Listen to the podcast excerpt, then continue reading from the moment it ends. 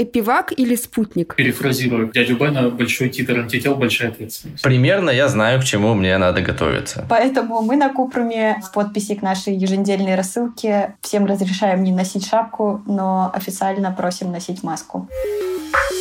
Всем привет, друзья! Только что вы включили первый металлургический подкаст компании «Северсталь», который называется «Не влом». Меня зовут Иван Асюхин. Всем привет, меня зовут Ира Кузьмина. В нашем подкасте мы показываем, что современную компанию интересуют те же вещи, что и обычного человека, только в другом масштабе. А в каком помогают разобраться наши эксперты. И сегодня у нас вновь медицинская страничка. Обсуждаем вакцину. Поехали! Поехали!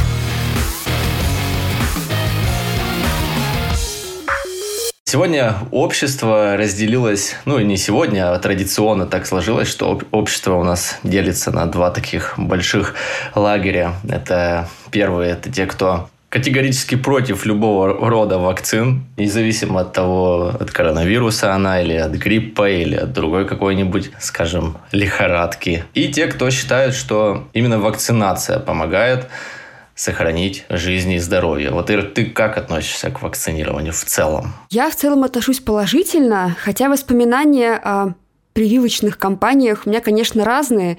Начиная от каких-то детских, когда ты боишься ставить себе прививку, боишься всех этих уколов, до воспоминания из студенческих времен, когда мы пришли вакцинироваться а нас от гриппа, а нас случайно посадили в комнату, где люди мерили температуру, уже заболевшие. И получается, мы как бы пришли предотвратить грипп, а нас посадили в комнату, где 8 человек с гриппом уже сидит. Ого. Так что воспоминания разные, да, вопросов о вакцинации не меньше, чем о коронавирусе лично у меня. Ваня, у тебя как?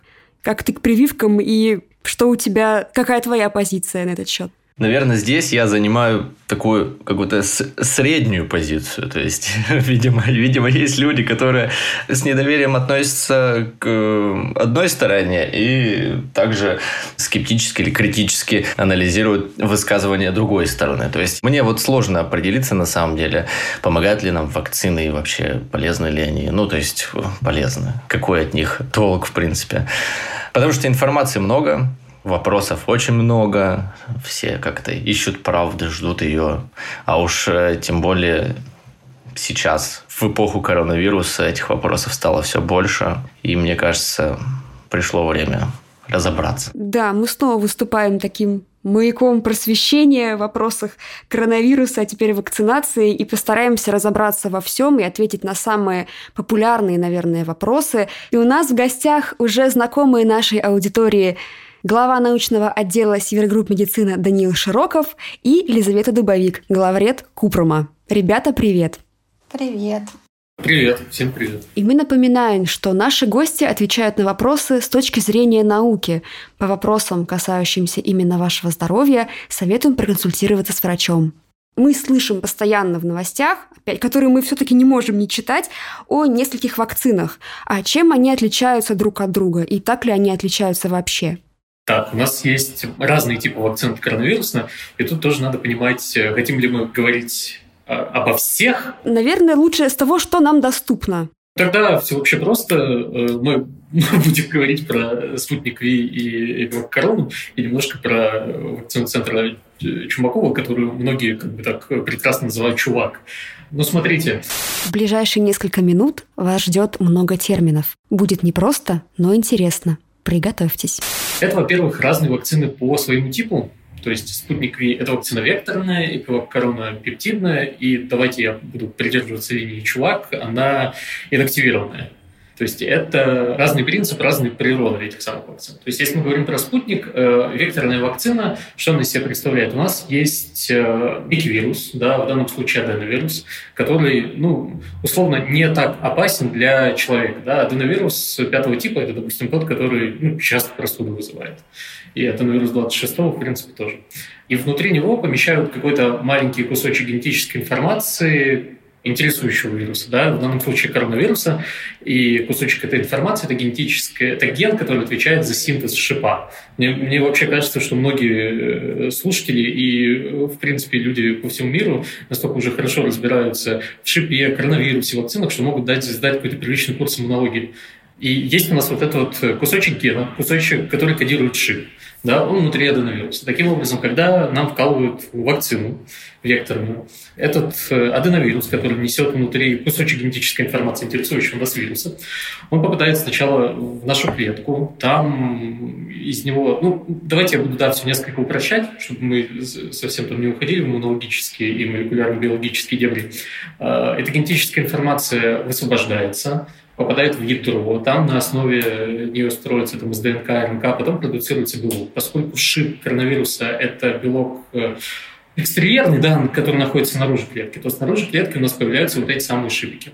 И вот этим шипикам впоследствии и там подходят бета-клетки, которые нас интересуют иммунитета, и, соответственно, запускается ну, реакция иммунного ответа.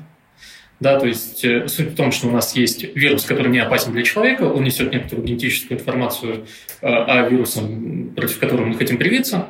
Эта генетическая информация считывается, ее вот эти вот отличительные части да, этого коронавируса, этого белка шипы проецируются на клетку, и впоследствии на, эти шипы, на этих шипах наш организм тренируется и производит антитела, и производит э, клетки, необходимые для ответа. Тут, кстати, тоже очень важно, потому что многие забывают, что мы все очень много говорим про антитела, но антитела – это только часть иммунологической реакции. Нам также нужен и клеточный иммунитет. Да? Это специальные клетки, которые могут инфицированную клетку в случае чего уничтожить. Да? Просто ее стереть, чтобы э, ничего плохого не произошло. Вот это кратко, как работают векторные вакцины. Как работают пептидные вакцины, тут несколько по-другому. Производство пептидных вакцин вообще очень сложная штука.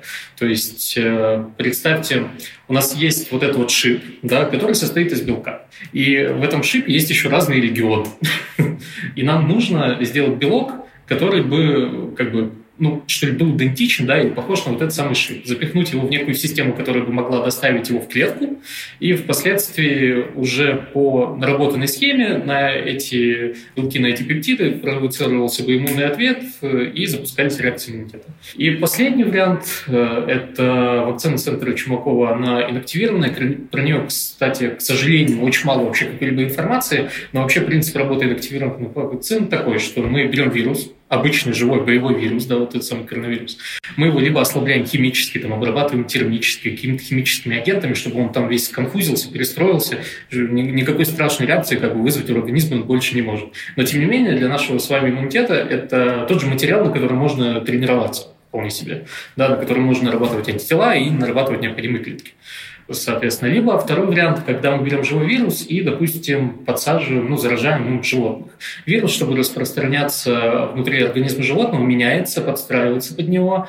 Мы проводим несколько таких циклов заражений и впоследствии получаем вирус, который как бы структурно, в принципе, напоминает изначальный коронавирус, но для человека уже менее опасен и мы вкалываем его обратно человеку, чтобы на его основе тренировался наш иммунитет. И тогда, когда он встретился с настоящим полноценным боевым коронавирусом, у нас уже как бы пройдена тренировка, и ничего страшного произойти вроде как не должно. Мне кажется, я говорил очень долго, и там нужны картинки. Но это было так интересно. Да, это нужно знать. А вот эта разница в механизме воздействия, она как-то сказывается на эффективности? Сто процентов сказывается, потому что пептидные вакцины, ну, представляете, это пептид, это как бы... Мы не очень представляем. Все люди представляют себе пептиды каждый день, Даня что, кстати, было бы хорошей тренировкой. Слушайте, ну, представьте себе, что это просто куски белка, это куски того самого вируса, о котором мы говорим, да, то есть и при каких-то э, серьезных изменениях и появлении новых штаммов эта вакцина будет стремительно, ну, не стремительно, но будет утрачивать свою эффективность. Более того, очень сильно все зависит от того, какие участки этого там белков этого вируса были выбраны в эту пептидную вакцину, поскольку у разных людей иммунитет, э, ну, скажем так, работает индивидуально, да, и у нас, во-вторых, есть разные штаммы коронавируса, которые в разных регионах могут быть, э, вакцины могут очень быстро потерять свою эффективность, именно пептидные. А что касается векторных, здесь ситуация получше. Здесь, правда, бывают у людей часто, ну, таких, которые уже получше разбираются в биологии и иммунологии, они говорят, ну, если аденовирус, с которым мы сталкиваемся очень часто, да, почему наш иммунитет просто не среагирует на него и вообще не позволит вот этой системе доставки дойти до клетки. А тут ответ такой, что, в принципе, это возможно, да, но только Обычно говорят, если вы недавно перенесли какую-то аденовирусную инфекцию да, в течение ну, последнего месяца. В обратном случае все-таки аденовирус успеет сделать свое грязное дело, в этом случае чистое дело, проникнуть во все необходимое количество клеток и запустить иммунный ответ. И поскольку здесь ген, то в некоторой степени это лучше с точки зрения потенциальной изменчивости вируса. Да? Если мы столкнемся с другим штаммом, векторная вакцина все-таки потенциально будет более эффективна. Что касается инактивированных, тут э, это та же проблема, что и с пептидами. Часто считается, что они вызывают недостаточный по интенсивности и по силе иммунный ответ. То есть из имеющихся у нас вариантов, как бы вариант векторный выглядит наиболее адекватно, да и по нему больше всего информации на самом деле опубликовано. Что более эффективно, эпивак или спутник? Я бы рекомендовал спутник. Ну, то есть вот если мне завтра представят два шприца, говорят, выбирай там, красным или синим, будем тебя колоть, я выбираю тот, в котором спутник. А что насчет безопасности? Кроме эффективности, у вакцин же есть еще определенный другой срез вот, э, безопасности. И по тем материалам, которые читаем, видим мы, кажется, что будто бы у спутника более яркая э, реакция ну, то есть это даже не побочный эффект, наверное, э, Даня, рассуди, как это правильнее называть. Наверное, это просто реакция на вакцину. Вот этот жар и ощущение ну, такого заболевания, простуды, у, по крайней мере, описываются более, как более яркие именно у спутника. Слушайте, здесь с точки зрения именно биологии очень сложно судить. Тут, во-первых, все очень сильно зависит от индивидуальной реакции вашего иммунитета у спутника очень часто, ну, в такую проблему, да, что ли, или претензию им ставят вторую вот эту вот догоняющую дозу через 21 день. И якобы после нее сильно, ну, бывают сильные побочные реакции, иногда и как бы анафилактические реакции, хотя я не видел такой информации. Это действительно возможно именно потому, что мы здесь имеем, тем не менее, вирусную частицу, да, в ней как бы Э, которая для нас относительно безопасна, мы часто с ней сталкиваемся и так далее, но это вполне законная и закономерная реакция на вакцину. В этом, зато мы можем быть уверены, что провоцируется иммунный ответ, да, мы потом это можем увидеть и в титре антител, увидеть это в своих симптомах. В случае эпивак короны есть большая опасность, что иммунный ответ просто будет недостаточно. Ну, еще можно я добавлю быстро про эффективность. Мы вот как раз на Купрум готовили такой большой материал с разбором всех доступных сейчас вакцин, и стоит сказать, что у спутника, по крайней мере, есть есть публикация в Лансете, где они показали свои выборки, показали, ну да, там еще было пока на тот момент небольшое исследование, но хоть какое-то. Они показали свои данные, а вот по э, векторной вакцине, ну, в смысле вектора вакцине, мы такой статьи пока не обнаружили. Ну, то есть, честно говоря, в графе эффективность мы написали, что она неизвестна потому что она неизвестна. Там было испытание на 100 добровольцах, очень сложно э, судить, что это вообще может значить. То есть пока не доказана эффективность, мы не можем сказать, неплохая она, не хорошая, просто данных нет. Да, к сожалению, просто нет публикаций пока что. То есть, получается, вакцин очень много. Ну, вакцин как? Они все разные, и ощущение, восприятие или реакция у каждого своя. А есть ли в целом какие-то противопоказания к прививке? Ну, то есть, когда ее делать нельзя? Да, я могу быстренько перечислить, только смотрите, я сейчас буду рассказывать о том, кому не сделают прививку или в каком случае не сделают прививку в России российскую мы столкнулись в некоторых моментах с тем, что, например, у нас в России запрещено вводить вакцины беременным. В то же время есть ряд стран, в которых вводить вакцины беременным можно, и это происходит по желанию самой женщины, а, в случае, например, если она находится в зоне опасной для здоровья, например, если она врач, и она ходит на работу каждый день есть определенный, ну, скажем так, список плюсов и минусов, и вот на его основе женщина может принять решение и сказать, окей, я беременна, я делаю вакцину. Вот если вот она пройдет по этому же списку в России, ей все равно ее не сделают. Поэтому первый человек, кому не то чтобы противопоказано, потому что до конца мы не знаем, мало исследований о том, как вакцины работают на беременных, но как бы вот этот человек — это беременная женщина и кормящая женщина. Ей не сделают, к сожалению, вакцину. По последнему приказу, опять же, не потому, что это противопоказание, просто таков приказ, вакцину не сделают человеку, который болел ковидом. Если я все правильно понимаю, может, Даня меня поправит, это вопрос исключительно распределения вакцин, потому что тем их не хватает, очевидно, просто потому что людей больше, чем можно сейчас производить вакцин. А привить хочется как можно больше людей. Ну, конечно, очень, как сказать, сложно сказать что-то наверняка по поводу того, будет ли нормально человеку с аллергиями переносить эту вакцину, поэтому на всякий случай людям с тяжелыми аллергическими реакциями в анамнезе запретили ее делать пока.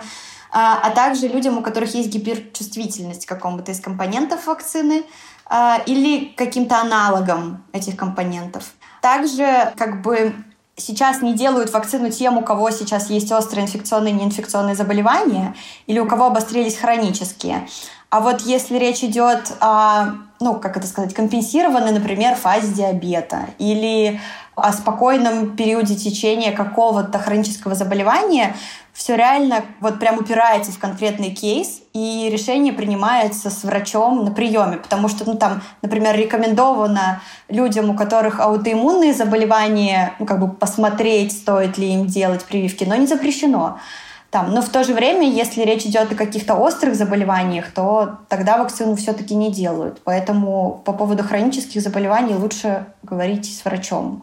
И еще пока не делают, конечно, вакцину. Опять же, это скорее связано не с запретом и с тем, что она так страшна, с недоиспытанностью э, детям и подросткам до 18 лет. А людям старше 60 уже делают.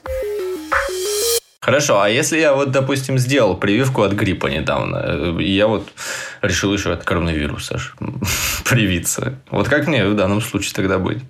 Ну, э, если, наверное, Даня тут дополнит, вообще в целом, кажется, в этом нет никакой проблемы. Вообще прививки очень часто делают чуть ли не, ну не чуть ли, а просто прям вместе от всего. Там, например, от э, кори, э, краснухи и паротита делают вместе прививку.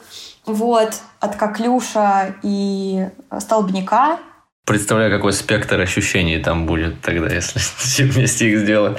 Есть даже такое понятие прививочный шок. Вот я его слышал. Там есть даже замечательный стендапер Джо Джеффрис, который рассказывает, как у него ребенка Это, конечно, смешно, когда этот стендапер об этом рассказывает, но на, на, на самом деле не очень веселое состояние. А что по поводу гриппа, Дань? Ну вот э, вакцины гриппа и короны. Э, я не видела информации о том, что они как-то могут противоречить друг другу. Слушайте, мне кажется, я не видел жестких запретов, но если не ошибаюсь, вот на, э, на CDC у них в рекомендациях по вакцинации есть такая строчка, что если вы недавно вакцинировались, подождите, по-моему, там от двух недель до четырех перед, перед следующей вакцинацией. Примерно я знаю, к чему мне надо готовиться. Ну, то есть я посмотрю те такие основные симптомы, которые будут меня сопровождать, возможно, не накручивая себя там и так далее. Но как мне себя нужно вести э, в тот момент, когда эта вакцина начинает мое, по моему организму распространяться, когда начинают вырабатываться антитела. Я вот слышал, кстати, в интернете э, писали о том, что э, от алкоголя нужно, например, отказаться на что-то там 45, что ли, дней. И... От него вообще неплохо бы отказаться. Э, это да, это да, но это была такая рекомендация. Мне, лично я нормально к этому отношусь. Общие такие рекомендации давали населению, говорили, что вот от этого надо будет отказаться, от, э, так себя поберечь, так себя вести. Вот э, что делать-то? Дома сидеть, лежать, контролировать э, все показатели своего тела. Действительно, вариант как бы отлежаться, он вполне себе... Если есть такая возможность, то лучше это сделать. Вряд ли вы столкнетесь с какими-то серьезными там, анафилактическими последствиями, но это прям какой-то очень-очень маленький процент э, людей. И... Ну, кажется, это происходит сразу после введения, если я не ошибаюсь. Да, да, да, да, поэтому да, людей оставляют на какое-то время после введения посидеть в поликлинике. Просто чтобы за ними последить чуток. Наверное, общее самочувствие, оно как-то завязано на потребление алкоголя и злоупотребление, а общее самочувствие также завязано на ну, не, это, наверное, грубо будет сказать, состояние иммунитета, но на способность организма как-то себя защитить и быстрее восстановить все-таки влияет. Ну, то есть какое-то базовое состояние здоровья самочувствие, там, то, что человек отдохнул, как он много активен, как он там ест, все это отражается. И поэтому, наверное, злоупотребление алкоголем так или иначе на самом организме просто в целом так отразится, что, возможно, это не, не будет так хорошо, как могло бы быть. актуальный достаточно вопрос. Вот я сделал вакцину, стал смелее, теперь я уверен, что вот у меня антитела есть, все, могу теперь подходить к каждому прям вплотную в лицо ему смотреть в глаза и ничего не бояться, маску-то мне нужно носить при этом, меры это соблюдать. Или от этого можно отказаться. У меня же антитела. Слушайте, я бы не рекомендовал отказаться как минимум из-за такого чувства э, социальной справедливости, потому что антитела далеко не у всех, и когда ну, такое, может быть, частичное перекладывание ответственности. В общем, когда больше людей носят маску, в принципе, лучше. Да, и может, выгода не для вас, но для кого-то еще на улице она есть да, там, за, за счет как бы непрямого такого эффекта, это во-первых. Во-вторых, всегда есть риск, что вы заболели до вакцинации. Это вот тоже вы фактически можете являться распространителем. Такое тоже возможно. Да, поэтому маску носить, э, лучше носить и дистанцию соблюдать.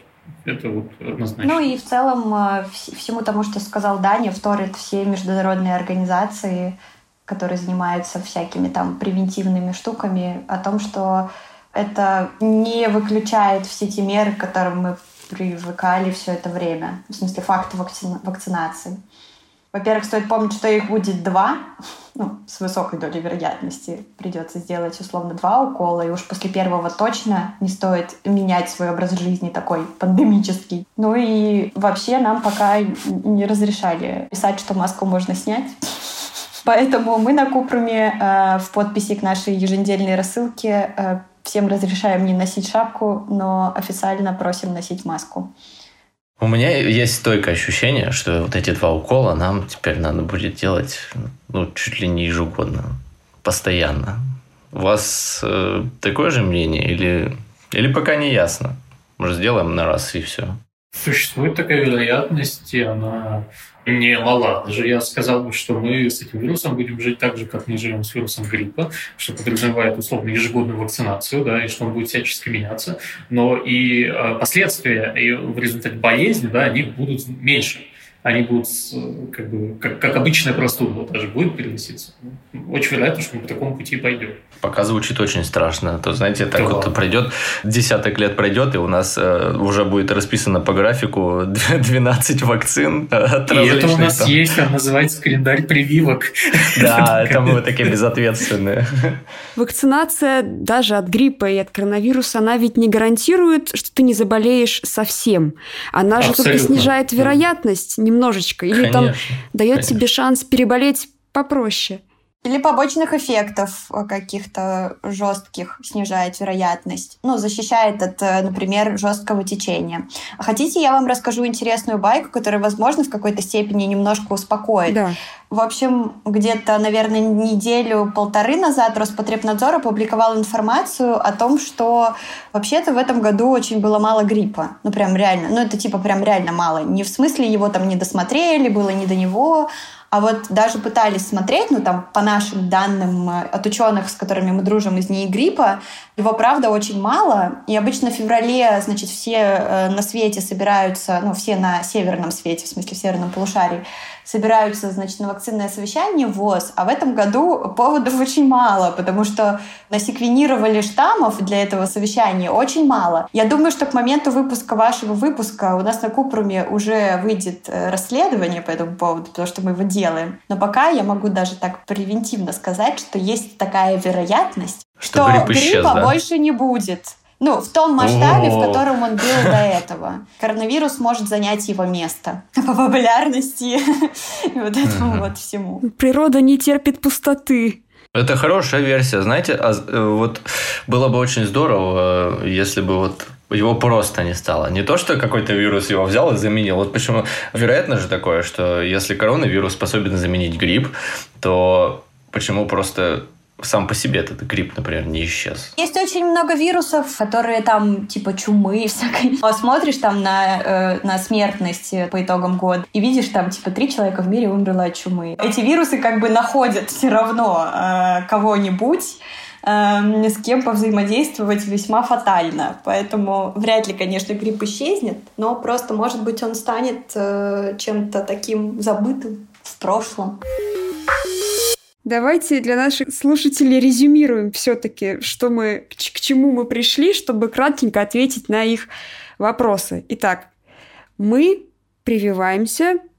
Мы рекомендуем прививаться, и если у вас как бы равнозначный выбор прививаться э, эпилог короной, да, и э, спутником, который грамм ковид, гамм ковид лак, то лучше прививаться спутником. Так, хорошо. Выясняем, консультируемся с следующим врачом, можно ли вам сделать. Мне кажется, это будет не лишним, в принципе, всем проконсультироваться и иметь такую беседу, просто чтобы снизить риски. Верно? Более того, без этой беседы не получится получить вакцину, потому что это правило ее введения. Беседа с врачом и только потом вакцинация. Угу. Даже если мы вакцинировались двумя частями вакцины, мы все равно носим маски и соблюдаем социальную дистанцию ради безопасности всех. То есть это не освобождает и нас... Своей. И прежде всего своей, совершенно верно. То есть это не освобождает нас от коронавирусных повинностей. Ну да, тут перефразирую как бы э, дядю Бена, большой титр антител, большая ответственность. Да, и мы, наконец, если даже если вы переболели, то все равно вам потребуется вакцинация, только чуть попозже. Сначала мы пропускаем вперед тех, кто еще не болел и кому важно привиться в первую очередь. Да, причем не, не сильно по собственному желанию, просто потому что не выйдет пока. Нельзя. Но лучше, если по собственному. Если, да. если вы такой создательный человек, это прям замечательно. Кстати, вот еще важный вопрос. Э, с одной стороны, да, пропустите, с другой стороны, если мы вообразим, что скоро вакцин станет достаточное количество, насколько я понимаю, может быть, Даня меня поправит или дополнит, лучше все-таки сделать вакцину, если вы болели, ввести вакцину, сделать прививку. Потому что есть случаи повторного заражения, и достаточно много их описано, поэтому лучше все-таки вакцинироваться. Но я вот внесу тоже небольшое уточнение, насколько я помню, в случае вот SARS-CoV-2, да, там COVID-19, то здесь реинфекции у скажем, давайте, наверное, обычных э, с людей со средним здоровьем, они, если и бывают, то это реинфекция другим штаммом вируса, значительно отличающимся от предыдущего. То есть одним и тем же штаммом реинфицироваться вы вот вряд ли можете. Это, как правило, только люди с какими-то проблемами с иммунитетом. Ну, это скорее на будущее что-то вроде. Типа, когда разрешат, лучше, лучше сделать что нас приводит как бы, к конечной рекомендации, что, в принципе, да, лучше вакцинироваться, тем не менее, впоследствии.